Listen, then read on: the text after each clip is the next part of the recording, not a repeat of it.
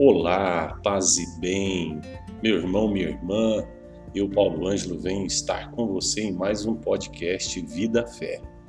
Nós que estamos meditando e refletindo sobre a pessoa de Maria, a mãe de Jesus. Hoje, eu gostaria de trazer a você a seguinte reflexão.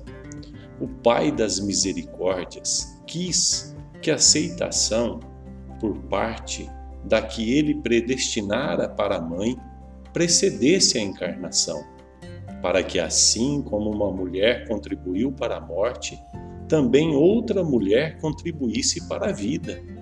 Veja só, é o que se verifica de modo sublime na mãe de Jesus, dando à luz do mundo a própria vida, que tudo renova. Deus adornou-a com os dons dignos de uma tão grande missão.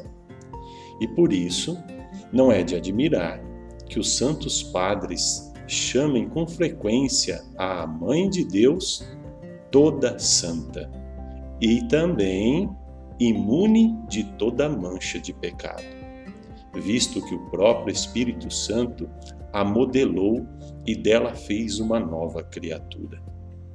Como é belo perceber que Maria, enriquecida desde o primeiro instante de sua concepção, com os esplendores de uma santidade singular, a Virgem de Nazaré, ela é saudada pelo anjo da parte de Deus como cheia de graça.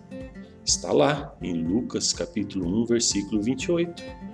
E ela responde ao mensageiro celeste em Lucas capítulo 1, 38, Eis aqui a serva do Senhor, faça-se em mim segundo a tua palavra. Deste modo, Maria, filha de Adão, dando seu consentimento à palavra divina, tornou-se mãe de Jesus.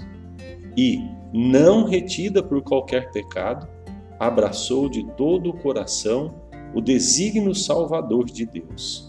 Consagrou-se totalmente como escrava do Senhor, à pessoa e à obra de seu filho, subordinada a ele e juntamente com ele, servindo pela graça de Deus onipotente e o mistério da redenção.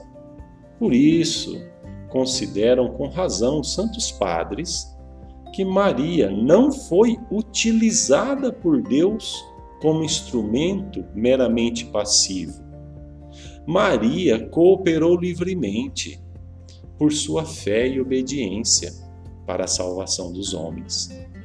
Como diz Santo Irineu, obedecendo, ela tornou-se causa de salvação para si e para todo o gênero humano. Eis porque não poucos padres afirmam com ele, nas suas pregações, que o nó da desobediência de Eva foi desatado pela obediência de Maria. E aquilo que a Virgem Eva atou com sua incredulidade, desatou a Virgem Maria com sua fé. Por comparação com Eva, nós podemos chamar Maria a mãe dos vivos. E assim os santos padres afirmam muitas vezes: a morte veio por Eva, a vida veio por Maria. Paz e bem, meu irmão.